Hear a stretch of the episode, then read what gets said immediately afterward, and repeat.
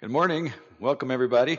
We're glad you could join us for our final time that we have to come to you via Facebook only. That nobody here at church today. But next week, we'll be able to meet again, gather together publicly. We're praising the Lord, giving Him thanks for His goodness, that uh, we are able to worship together again starting next Sunday. So we will again uh, live stream next week also, but we won't start at 10:30. We'll just start at the, the preaching service and the preaching service usually starts about 10:45 to 11, somewhere in there. So uh, that's when you can tune in for Facebook Live if, if you uh, choose to stay home next week. But for those of you who are uh, willing to and are uh, accepting the risk to come next week, we will gather here together for our regular Sunday school and for our regular church service. So we're looking forward to get things started next week with Sunday school and church. It's also a busy week because we have a lot going on. It's Mother's Day next week. So uh, I know you can't take mom out to the restaurant or anything like that this year. You might have to plan a little bit more in advance this year. Make sure you get her something nice for Mother's Day. But uh, next week is Mother's Day. We'll celebrate that together in the, in the Lord's house together. And uh, next week is also the typically the the day that we would uh, have graduation. I know graduation has changed too this year, but we would still like to honor our graduates. We have four graduates Zeke and Will and Trisha and Carrie are all graduating, and we would like to recognize them next week too. And so we have a lot going on next week, and we are looking forward to worshiping and praising our Lord and our Savior together in God's house uh, starting next week. And like I said, we will uh, do the Facebook live streaming it won't start at 10:30 though, but tune in uh, when the preaching starts, about 10:45 uh, to 11, somewhere in that area. All right. Well, we would like to uh, get down to our, our series. Our series is the Alpha and Omega, the beginning and the end. It's all about Jesus. It's about the book of Revelation. The book of Revelation, its central key figure is Jesus, and Jesus is the one uh, whom we worship. He's the reason why we're here today. He's the one that brings us together. He's the head of our church. And so we would like to worship him uh, through the, the, the scripture today, through the book of Revelation. I would just like to start out by reading the text. Uh, the text is the uh, first chapter, verses 9 to the end of the chapter. This is about a vision that John had on the Isle of Patmos. This is what John writes. He says, I, John, both your brother and companion, in the tribulation and kingdom and patience of Jesus Christ, was on the island that is called Patmos for the word of God and for the testimony of Jesus Christ. I was in the Spirit on the Lord's day, and I heard behind me a loud voice, as of a trumpet, saying, I am the Alpha and the Omega, the first and the last. And what you see, you write in a book and send it to the seven churches which are in Asia to Ephesus, to Smyrna, to Pergamos, to Thyatira, to Sardis, to Philadelphia, and to Laodicea. This is what he says. He said, I turned to see the voice that spoke with me, and having turned, I saw the seven golden lampstands, and in the midst of the seven lampstands, one like the Son of Man clothed with a garment down to the feet, and girded about the chest with a golden band. His head and hair were white like wool, as white as snow, and his eyes like a flame of fire. His feet were like fine brass, as if refined in a furnace, and his voice as the sound of many waters. He had in his right hand seven stars. Out of his mouth went a sharp two edged sword, and his countenance was like the sun shining in its strength. And when I saw him, I fell at his feet as dead. But he laid his right hand on me, saying to me, Do not be afraid. I am the first and the last. I am he who lives and was dead, and behold, I am alive forevermore. Amen. And I have the keys of Hades and of death. Write the things which you have seen, and the things which are, and the things which shall take place after this the mystery of the seven stars which you saw in my right hand and the seven golden lampstands. The seven stars are the angels of the seven churches, and the seven lampstands which you saw are the seven churches. Quite a vision that the Apostle John had to describe to us. As we contemplate this vision, let's begin with the word of prayer together. Let's pray. I thank you, Father, for bringing us together. We thank you that you are our God and Savior. We thank you that Jesus Christ stands among the lampstands today, that he is the head of our church, that he is the Savior who planned our salvation before the foundation of the earth, who gave his life for us on the cross that we might be saved, who lives forever at your right hand, making intercession for us, and who will come again in glory. Lord, we, we look forward to that time of being reunited with our Savior Jesus Christ. We look forward to next week when we, we can be reunited with our church family. And Lord, in all of these things, we give you the thanks and the praise, and we ask for your wisdom and direction. We pray in Jesus' precious name. Amen. We're studying through the book of Revelation together, and this is the, the first in a, in a series of visions that John has. This is the first vision that God gives to him, and it's all about Jesus. But we would like to look at it from John's perspective. So Jesus is the focal point of the vision. Jesus is the star of the show. It's all about him. But for us to understand this, I think it would be good to, to look at it from John's experience, how John encountered Jesus. Uh, that's, that's what we're going to look at it from today's perspective. So we're going to look at John's encounter that he had with Jesus, and we are reminded that everybody needs a personal encounter with Jesus, that we must personally respond to Jesus, our Savior. Jesus is the Savior who, came to this world. Jesus is the Savior who died on the cross for our sins. So he paid the price for our salvation. But we must accept it. We must respond. We must have a personal relationship with him. He makes all of those things available to us. He's there. He's calling out to us. He's reaching out to us. He's communicating with us. He wants us to have a personal relationship with Him, but we must respond. We must accept the offer that Jesus has given to us. We must accept His offer of salvation. So we all must have a personal encounter with Jesus, uh, much like John. Now, John's is going to be different. Uh, obviously, John has a unique experience here. He has the supernatural vision, and the we are not going to have a supernatural experience in the same way that John did. But there will be some points of similarity. There will be some things that we can learn that just like John experienced Jesus, so we should too, even though we don't have all of the, the supernatural vision elements that John had. Uh, just like uh, Saul of Tarsus, uh, as Saul was on his on his road and he uh, witnessed Jesus, he experienced Jesus. That was a, a magnificent supernatural encounter that he had with Jesus. Not everybody is going to have an encounter like that. But in some ways, we all need uh, a similar uh, relationship, a similar encounter with our Savior, the Lord Jesus Christ. So let's break it down from John's perspective and uh, see what we can learn from his encounter with our Savior. First of all, uh, John says that he was spiritually prepared. He gives us a little background. He tells us what led up to this vision and how he was prepared for this vision. So, this is the background that he gives us in verse 9. He says, I, John, both your brother and companion in the tribulation and kingdom and patience of Jesus Christ. Now, there's a lot in these few words to unpack here. Uh, first of all, he starts by making this point of connection with his readers, with his hearers. He says, I am your brother in Christ. I'm writing to the churches, I'm writing to the believers, to you who know Jesus and love Jesus and have been saved by his grace. Um, I'm writing to you. You are my brothers in Christ. And he's writing as a companion. I am your companion. I, am not, uh, you know, up on some lofty pedestal as the last living apostle uh, speaking down in authoritative fashion to all the underlings down there, all the lower ones who are not as spiritual or, or as aged and as wisdom as I am, or as wise as I am. He, he's, he's not coming across like that at all. He says, I'm one of you.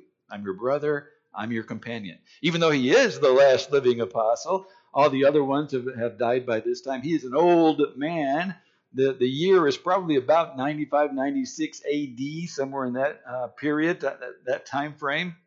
And uh, so John himself is probably at least in his 80s. Maybe he's already 90 years old. So he's already an old man. And he's on the Isle of Patmos. And the Isle of Patmos is a prison island. That's where they send the prisoners to do slave labor there. Imagine a 90 year old man in prison doing slave labor. Well, that's what they did to John. And, and that's where he is. And he's giving his background. He says, I'm, I'm even though I'm the, the last living apostle, and, and he's already written uh, the Gospel of John. He's already written three epistles of John, First John, Second John, Third John, and this is his final work, his final writing, the, the book of Revelation. He's already done all those things. He's already established himself as authoritative. But he said, I just want you to know that I'm your brother, I'm your companion, and, and we're in this tribulation together. He's in the tribulation of Jesus Christ. Now, some people latch onto that and say, oh, see, John is saying that we are in the tribulation, that John thought he was in the tribulation. Now, I don't think that's what he's saying. He's just speaking generally about the persecution, that the Roman government was persecuting the churches. Uh, Domitian was well known for his persecution of Christianity, and he was the Roman emperor up until about 96 uh, AD. And so uh, I think that's what he was talking about. He says, You are being persecuted for your faith, and I am with you. I'm being persecuted for my faith. I'm out here on this prison island, the island of Patmos. And uh, that's where I am uh, in the tribulation of Jesus Christ, being persecuted for Jesus Christ. But he's also says we're in the kingdom and patience of Jesus Christ. Now, again, when he says kingdom, he's not saying that we are in the final kingdom. He's not saying that. He's saying that uh, we are the, the ones who recognize God's sovereignty Uh, we, we recognize that Jesus is the king and we are trying to live according to his rules. Now, now, obviously, the rest of the world is not. The rest of the world does not acknowledge that Jesus is king. The rest of the world is, is in rebellion against the kingship of Christ. But he says, I'm, I'm coming to you because we are part of the kingdom. We're, we're trying to follow our King Jesus. And one day he will come and he will establish the kingdom in the future. That hasn't happened yet. But he says, until then, we're still trying to follow him, the king, and trying to obey him and follow his rules. So we're in this together. We're in the, the uh, persecution together, the tribulation together. We are in the kingdom together. We're trying to follow Christ together. And we're in the patience together. That means that we are patiently awaiting his return, that we are looking for when he will come back. We are waiting for the rapture. We're waiting for Christ to come and to receive us unto himself, that we might be with him that's patiently waiting for Christ to come and to intervene. I mean, right now, the Roman emperor and the Roman uh, Empire is in charge, and they're persecuting the Christians, and uh, we, we, are patiently waiting for Christ to act. That's, that's what he's saying here. He says, I'm with you. We're in this together. We're suffering together in the tribulation, the persecution. We are trying to serve Christ together in his kingdom, and we are patiently waiting for Christ to return. And here he says he's on, he's on that island, in that prison island, for the word of God and the testimony of Jesus Christ, because he was faithful to Jesus, because he was preaching the word. That's why he was arrested and exiled to this island in Patmos. So that's the, the background that he gives. And then the, uh, this is the, um, the map of where Patmos is. So, so this is Asia Minor or Turkey now, and over, over here on this side is Greece. And the Isle of Patmos is that little black speck right there. That's a little island off the coast. And these are the seven churches that he's writing to. And they're described as the seven churches of Asia. When we think of Asia, we think of the continent of Asia, the big, huge continent of Asia. But that's not what this Asia is. Asia was the name of uh, the Roman province. So, so this Roman, this province right here is the province of Asia. So Asia Minor was broken down into various provinces, and this was one of them. So it's a relatively small area compared to what we think of as Asia being this huge continent. Uh, no, we're talking about the Roman province of Asia and the seven churches that are in that Roman province. And he's on this little island, this tiny little speck out there in the Aegean Sea or Mediterranean Sea, uh, just off the coast of uh, Asia Minor. That's where he's writing. And uh, this, is, this is what um, John says in the next verse, in verse 10. He says, I was in the Spirit on the Lord's day. Now, again, this is a curious verse, and there's a lot in here. Let's start with the, the Lord's day. What does he mean by the Lord's day? Well, there's two different ways you could look at it. Some people think he's talking about the day of the Lord, that in his vision he was transported into the future where he could see the day of the Lord, the Lord's day. So that, that's one possibility. It's a theological possibility. It's a biblical possibility. It could be that he was uh, describing the Lord's day. The, the other is more simple, and the simple uh, explanation is when he says the Lord's day, he was just talking about Sunday. The, Lord's day is the day the Lord um, was raised from the dead, And uh, so that became known as Sunday, the day of worship, and it became known as the Lord's Day. Now, either way, this is unique in Scripture. If it, if it means the day of the Lord, well, whenever the Scripture talks about the day of the Lord, it never talks about the Lord's day. It always says the day of the Lord. So if it's talking about the day of the Lord, this is the only time where it uses this phrase, the Lord's day, to talk about the day of the Lord. If it's talking about Sunday, guess what? It's the only time that that, that phrase is used to talk about Sunday in the in the Scripture. So so either way, it's going to be unique, no, no matter which way it is. Um, I would prefer, just from the the context, the way it strikes. I mean, again, I, I, like I said, it could be either one that he's talking about. But just from the context, I think uh, logically that he's probably talking about Sunday. That he's just saying that this was Sunday, and and the reason he was saying that was because this was a, a special day to him. It was a day of worship for him, and that's probably what he was doing. He was probably worshiping and meditating upon his Savior Jesus Christ when he had this wonderful vision. So, to, so to me, that's that makes more sense, and it's the simplest explanation that he um, this was just Sunday, and he described Sunday as the Lord's day. So early church writers did indeed call Sunday the Lord's day, but but this is the only time in Scripture that it's used. So it is unique, and and the first time in Scripture, and the only time in Scripture. But the early church fathers used that phrase a lot, frequently. It came to be a, a common expression. So I think the simplest explanation is that it was Sunday and that he was worshiping and he was spiritually prepared, and that's why uh, he, he records that. That's why he mentions the, the Lord's Day here. So, if that's what the Lord's Day means, then what does it mean that he was in the Spirit? And again, there's some ambiguity there. I'm, I'm not sure exactly what that means. I can give you a general idea. When he says he was in the Spirit, the general idea is that God was giving him a spiritual vision, that God was opening up his eyes so he could see spiritual things, so he could understand spiritual things, that he could get a glimpse into the spirit world. Now, we know the spirit world is true, we know that it's there, we know that it's all around us, but we can't see it or, or encounter it or experience it. We, we know that there are angels and demons, that they're real, that they exist, that they're there, but we don't actually see them or encounter them or talk to them. But when he says, I was in the Spirit, I think that just means that God opened his eyes so he could see the spiritual world. That God gave him a spiritual vision. So, so generally, I think that's the concept. That's the idea. Now, specifically, what does that mean? That's what I'm not sure about. I'm not sure. I, I, try to imagine if I was there on the Isle of Patmos, sitting next to John when this happened, uh, what would I see if I was watching John and he he experienced this vision?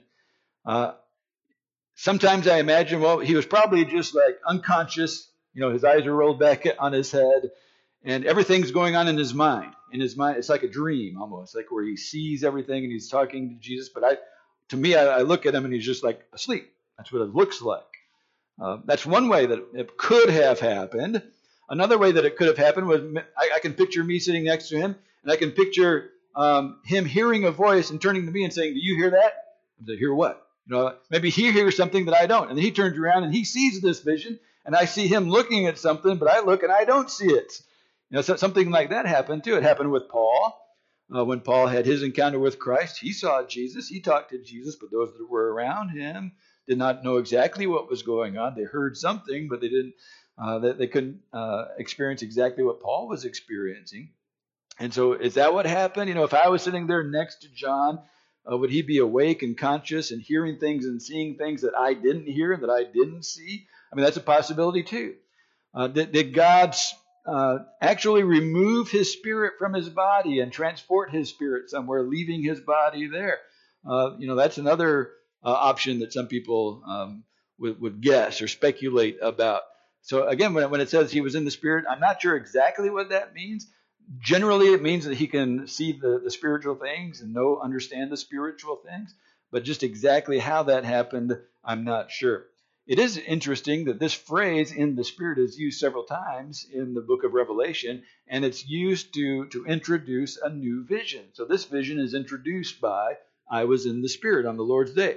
But this in the Spirit phrase is used several times in Revelation. It's used again in Revelation 4. Immediately I was in the Spirit, and behold, a throne. He was in the Spirit the second time, and he was in heaven. So the first time he was on the Isle of Patmos, and he saw this vision of Jesus.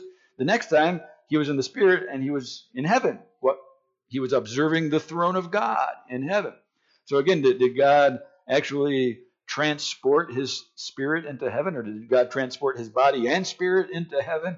Or, or did is this just what, something that he saw in his mind, in his imagination? Again, I don't know exactly how all that works, but all I know is that he was in the spirit. He was given the spiritual vision.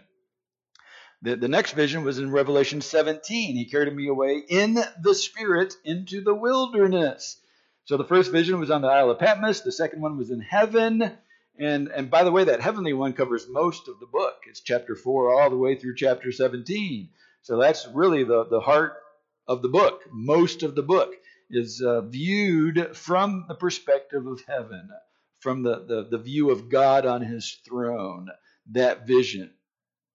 And then in, in, Revelation 17, he was carried away into the wilderness. And in this vision, he sees the wicked woman uh, riding the beast, the blasphemous woman Babylon, uh, riding the beast, and then the, so he sees Babylon, and then he sees the fall, the destruction of Babylon, and and the coming of Christ too. He sees all those from the wilderness. And then at the end, in Revelation 21, he was carried in the Spirit to a great high mountain. So he went from the Isle of Patmos up into heaven, out into the wilderness, and now on a high mountain. And on the high mountain, he sees the new Jerusalem descending. He sees the new heaven and the new earth, the great city of God, and all the perfect paradise conditions uh, that are on the earth after that.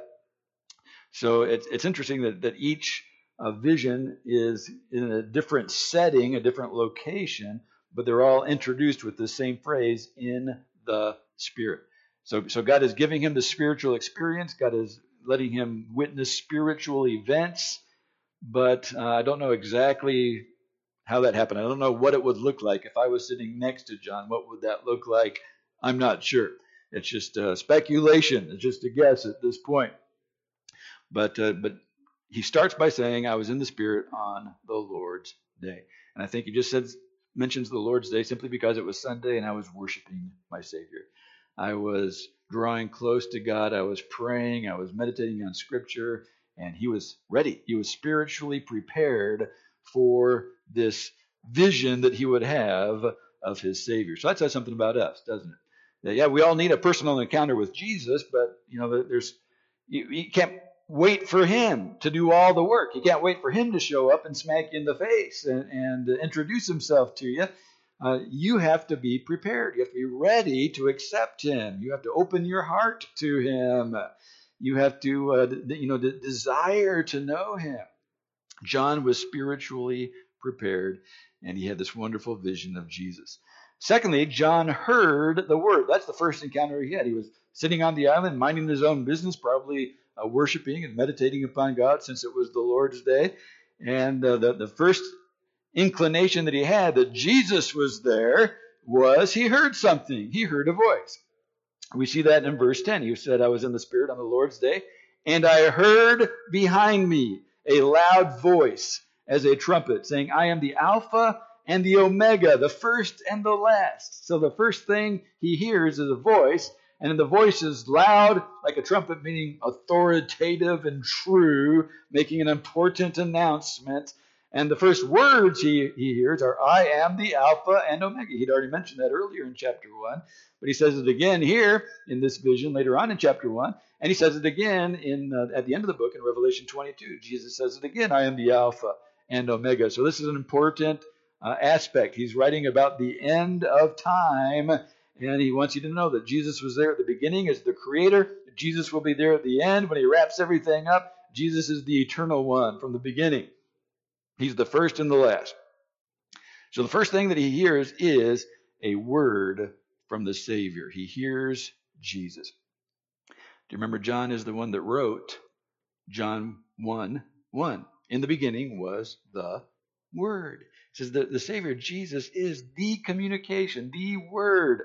You, you have the spoken Word. Uh, here in this text, uh, Jesus tells John to write. So we have the written word, you have the spoken word, you have the written word. I'm glad that we have the written word because it's unchanging, it's black and white, it's right before us. We can study it, we can memorize it, we can meditate on it, and uh, we need that written word of God. Jesus is the living word. In the beginning was the living word, the eternal word. Jesus is the living word of God. John is also the one that wrote John uh, chapter 10, where Jesus was teaching about the shepherd and, and the good shepherd who lays down his life for his sheep. He said that my sheep hear my voice.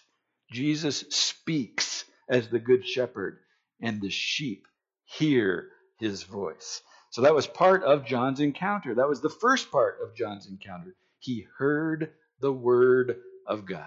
He heard his Savior Jesus speaking. So he was spiritually prepared. He heard the word. And then, thirdly, he saw. He turned and he saw the risen Savior. We see that in uh, verses 12 and 13. He says, Then I turned to see the voice that spoke with me, and having turned, I saw. Now let's look at this description, and we'll cover it in detail later on. But look at it for now. He saw seven golden lampstands in the midst of the seven lampstands was one like the Son of Man, clothed with a garment down to his feet and girded about the chest with a golden band. His head and hair were white, like wool, white as snow. His eyes were like flame of fire. His feet were like fine brass, as if refined in a furnace. His voice as the sound of many waters. He had in his right hand seven stars. Out of his mouth went a sharp two edged sword, and his countenance was like the sun in its strength. So you put all this together and you get something like this. Now, I'm not sure if this is an accurate representation or not, but this is something like what, what John saw on the Isle of Patmos. It has most of the elements that we just read. It has the, the white hair and the radiant uh, white, um, like glory coming off of him. It's got the gold waistband around him. It's got the seven lampstands, the seven stars in his hand. There's even, I don't know if you can see it, but there's even a little sword coming out of his mouth there uh, that the artist tried to, to put in there. So it's got all, oh, and his feet are like a brass. It's got all the elements that John described. It's something like this. Now, now this is not what Jesus looked like in his earthly ministry. This is not how John remembers him. John was with Jesus. John remembered Jesus. John was there at the cross when he died. Remember that? But Jesus did not look like this. This is a different description of him. In fact, Jesus shows up in another vision in John chapter 5, and he doesn't look like this at all. In John chapter 5, he looks like a lamb that was slain before the foundation of the world. Very different. He comes again in, in uh, chapter 19 of Revelation, and he does kind of look like this with a few different things. He looks like this, only he's got crowns on his head, and he's riding a white horse. He's coming as king now. But he also has the sword coming out of his mouth, and he has the glorious raiment and all that. So it's similar to this, only a few different uh, nuances. So, so I think the, the reason I'm saying this is because this is symbolic. There's a lot of symbolism in, in, in the book of Revelation, and this is a symbolic picture, that each element of the picture is teaching us something. It's, there's a lot of symbolism. So, so we could uh, look at sim- symbolism in different ways. Look at political symbolism. There's a lot of political symbolism out there, isn't there? I don't know if any of you are Trump supporters or not, but if you are a Trump supporter, uh, here's a, a, symbol of President Trump. Here he is, and, and this symbol is supposed to inspire patriotism and love of country and military power and economic supremacy and all that kind of stuff. Uh, but nobody takes this literally, right? Nobody wants Trump to literally come into town riding on a tank and all that kind of stuff. It's not a literal picture. It's it's symbolic. It, it, it's meant to inspire the right kind of feelings in us. But if you hate Trump, that probably inspires the wrong kind of feelings in you. But it, but it's symbolism. It's not a literal picture. It's not an actual photograph. All right. So so so this is symbolic. It's not what Jesus really looks like when I get to heaven and I see Jesus, it's not really going to literally look like this. Now, it might seem like that to me, when my first eyes first see him, it's like, whoa, you know, all the glory. It, it will kind of seem like that to me, but it's not meant to be taken that this is literally what he looks like, or, or he's not literally going to look like a lamb. That's symbolic. So, so let's look at the symbolism now and, and break down the symbolism piece by piece. Fortunately, we have a divine interpretation of a couple elements of this. Jesus tells us two things about this. He tells us what the lampstands are. He tells us the lampstands are the churches, the seven churches. We don't have to guess about that. He tells us what they are. And this is the wonderful thing about, about the symbolism that, that when there is symbolism, uh, we usually get a hint that this is symbolism, and we get a hint from other scripture. We're comparing other scripture, what it stands for. And you'll see a lot of that. To understand this symbolism, we have to compare it with other scripture. We have to compare it with the Old Testament. But Jesus gives us the first couple, and then he kind of leaves us on our own for the rest. He says, All right, that's how you do it. Uh, each element stands for something. Now you figure out what the other ones are. So he gives us a couple of the answers, but we still have to do some of the work on our own and figure out what some of the other symbolism stands for. But the, the seven lampstands, he says very clearly, are the seven churches. And, and to me, this is key to understanding it. And this is the most comforting. Of, of all the elements that are in this symbolism here, the seven lampstands, I think, are the most comforting. Where did John see Jesus? Where was Jesus? He's among the churches. He's standing there in church. He's where the people of God are. That's where Jesus is. The presence of our Savior is in His church, it's in His, his body, His people. And again, I, I don't mean to you know keep beating on a dead horse and repeating this over and over again. But but you and I are familiar with people who say, yeah, I'm, I'm a Christian, and yes, I love Jesus, I follow after Jesus, but I can't stand church, and so I stay away from church. It it doesn't work that way. If you love Jesus, where is Jesus? He's among the lampstands. He's at church. If you want to serve Jesus, you'll go to church. And sure, there's annoying people there. Sure, there's people that are going to hurt your feelings and say things that you don't agree with. I'm sure your pastor is going to say things you don't agree with. It happens all the time. Just think how Jesus feels. His whole church is like that, you know? And yet he's the head of the church and he loves the church, and there he is in the midst of his church. You can't follow Jesus without going to his people. You can't follow Jesus without being part of his church because that's where Jesus is. And, and to me, that's, that's key to understanding this. Jesus dwells in his people, in his church. And that is the, the first part that we know for sure because Jesus told us what it was. What about the, the white hair? Um, again, it symbolizes age and wisdom, that he is from eternity. And um, it's kind of like the Ancient of Days in Daniel, Daniel had a vision, and his vision was of a white haired one who sat upon the throne. So again, it symbolizes age and wisdom and maturity. And uh, maybe uh, also purity and radiance along with that. His eyes are like fire. What does that symbolize? It symbolizes uh, this penetrating vision that he sees all, that he knows all. He can see through all the deception and lies that are out there. He sees right through it and pierces down to the truth the, the, the vision of God. The sword coming out of his mouth, we know what that is. Scripture tells us. Paul tells us, tells us that the sword of the Spirit is the word of God. Hebrews 4 says the word of God is alive and powerful and sharper than a two edged sword.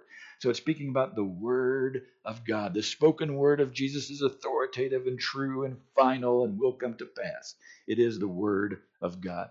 What about the, the garments with the golden belt? Well, again, if you compare this to the Old Testament, this is a priestly garment. He stands as priest among his church. He is the, the great high priest. He is both the priest in Revelation 1 and he is the sacrifice in Revelation chapter 5. He's both the priest and the lamb.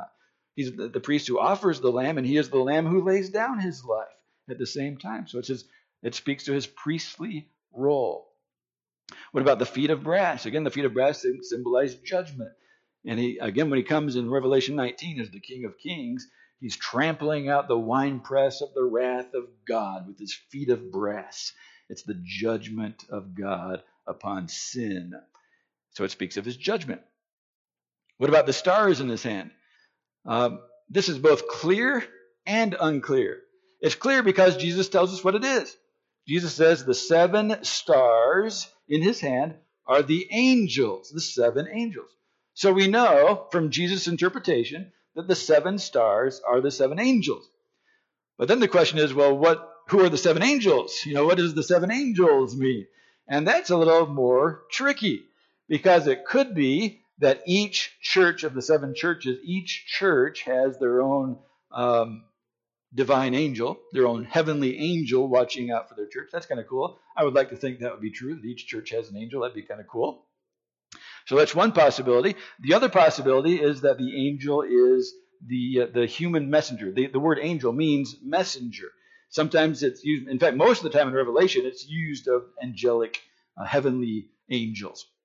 But sometimes it's used of human messengers in the in the New Testament. In the New Testament, um, you remember the story of John the Baptist when he was arrested? He sent his a couple of his disciples to Jesus to ask him a question. And it says John sent his angels. The, the, the Greek word is angels, his messengers. He, he wasn't sending angelic heavenly messengers, he was sending his disciples, his human messengers.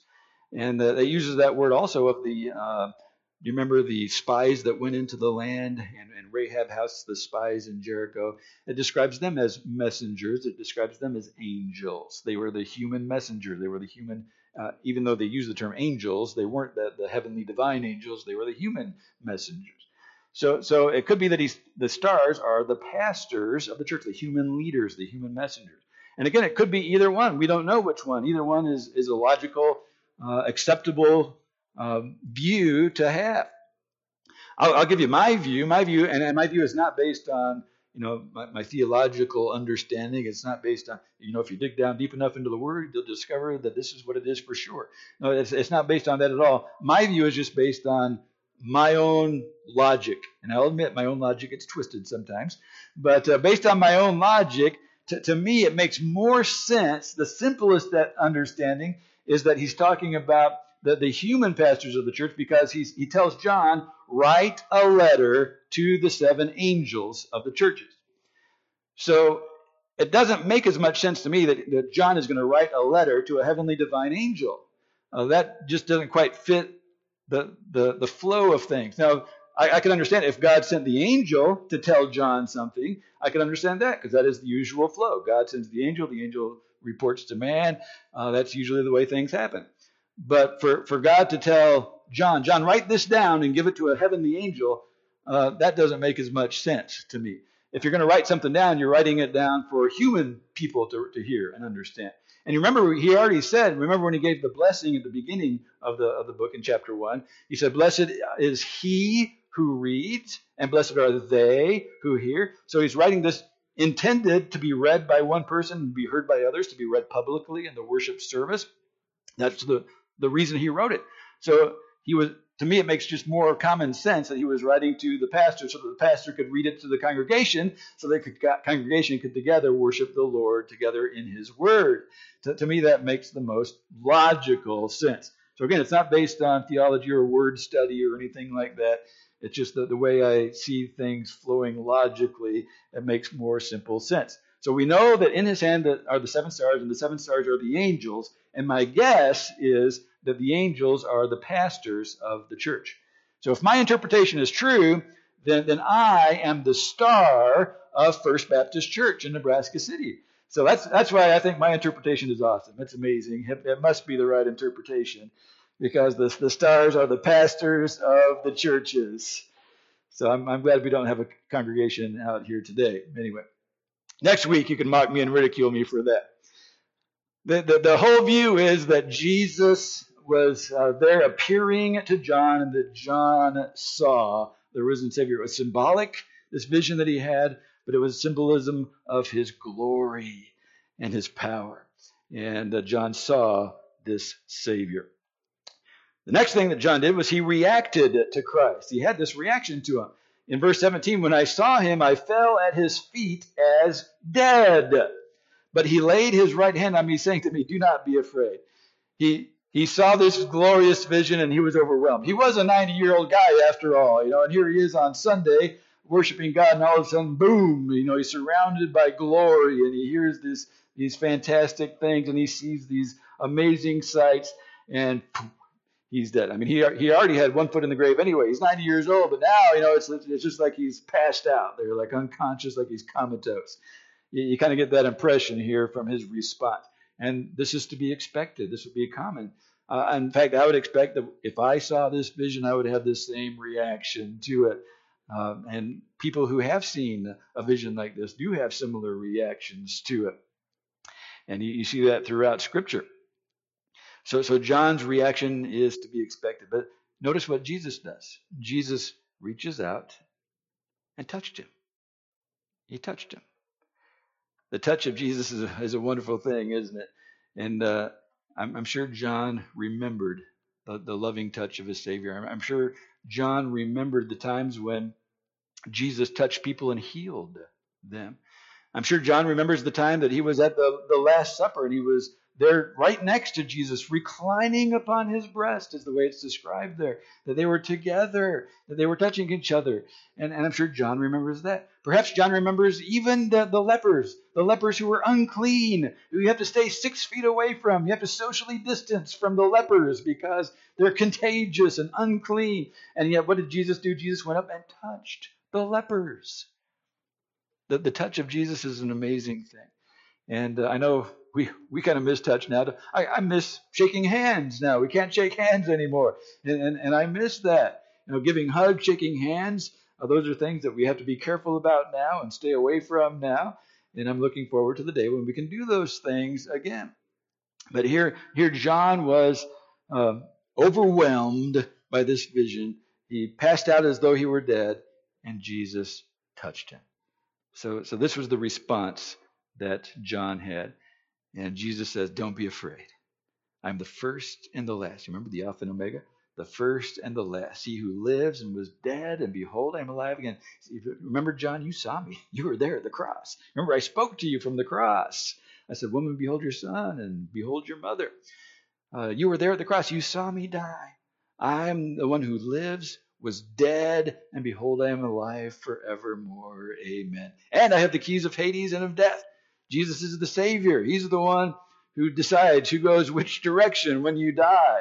Uh, the gates of uh, Hades and of death. He is the one in whose hand all of us are in his hand.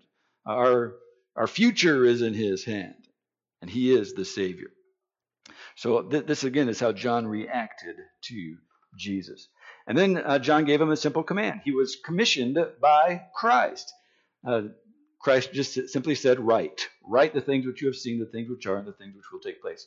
By the way, this is a threefold outline, and it's simple to remember. This is an outline of the entire book. Right? First of all, the things which you have seen. That's chapter one. That's what he's writing about right now. He's writing about the vision that he saw on the Isle of Patmos. On the Isle of Patmos, he saw a vision of Christ, and he wrote about it. That's the things which you have seen. He wrote that. That's chapter one of Revelation. Then he says, write about the things which are. That's chapter 2 and 3 of Revelation. It's his letters to the churches. The churches, that's where Jesus is. Jesus is among the, the lampstands of the churches. That's where he is active today through his church, through his body. That's what's going on now. That's the things which are. The things which are now are the church and the letters to the church. So in chapters 2 and 3, he writes the letters to the church, the churches which are today. So the things which are, which you have seen is chapter one. The things which you have, uh, which are, that's chapter two and chapter three. What about the things which will take place after this? Well, that's chapter four till the end of the book. It's those things which are in the future. It's just a simple, brief outline, but it's an, an outline of the whole book of Revelation right there. Now, most of it fall, falls under step three there. Most of the book is about the things which will take place after this. But the first three chapters can be broken down in uh, the first two points of that outline the things which you have seen, the vision, and the things which are, the things which are going on in the churches right now. And the final one is the things which will take place in the future. So this is John's encounter with God. And you can see some parallels there that, that we should follow. Now, we won't see everything that John saw or hear everything that John heard, but we should be spiritually prepared, like John was spiritually prepared. He was worshiping on the Lord's day and he was ready. Uh, we should hear the word. We can't be saved without the word of God. If you are saved, you're saved because you heard the word from somebody, somewhere. Somebody told you the word. Somebody shared with you the word. Uh, you read the word through the scripture, or through a track, or something like that. Somehow the word got to you. You heard the word and you responded in saving faith. So we should hear the word just like like uh, John did, not audibly like John did, but through the written word like we have today. John saw the risen Savior. Again, we won't be able to see a, same vision like John did, but we should be drawn to, to Christ more and more and know Him more and more and see Him more clearly spiritually as we study the Word uh, and, and draw closer to Him. And then we should have a reaction, just like John had a reaction. Uh, John was overwhelmed, and, and so we should be overwhelmed. We should be overwhelmed by our salvation, that, that, that Christ died for me, that, that Christ saved me, that, that all I have to do is believe on Him and, and I'm forgiven. All my sins are cleansed and I'm forgiven and I have eternal life and He'll come again for me and I'll spend eternity with Him. I mean, I mean that's a glorious promise and we should be overwhelmed by that. And then John was commissioned. Just a reminder that, that, yeah, Jesus saved us. He died for us to be our Savior, but He didn't save us just so that we can sit around and wait for Him to come back. He saved us so that we could be active, so that we could do something. We do have a job. We do have we have a great commission. The great commission is to go into all the world to preach the gospel, to spread his word, to tell others, to share others. We have a, a great commission. We, we, we, should be obedient. Uh, Jesus said, If you love me, keep my commandments. That is our, our commission. That's our job. We're supposed to follow after our Savior. It should change our lives. We all must personally encounter Jesus and respond to him in faith. Let's close with a word of prayer.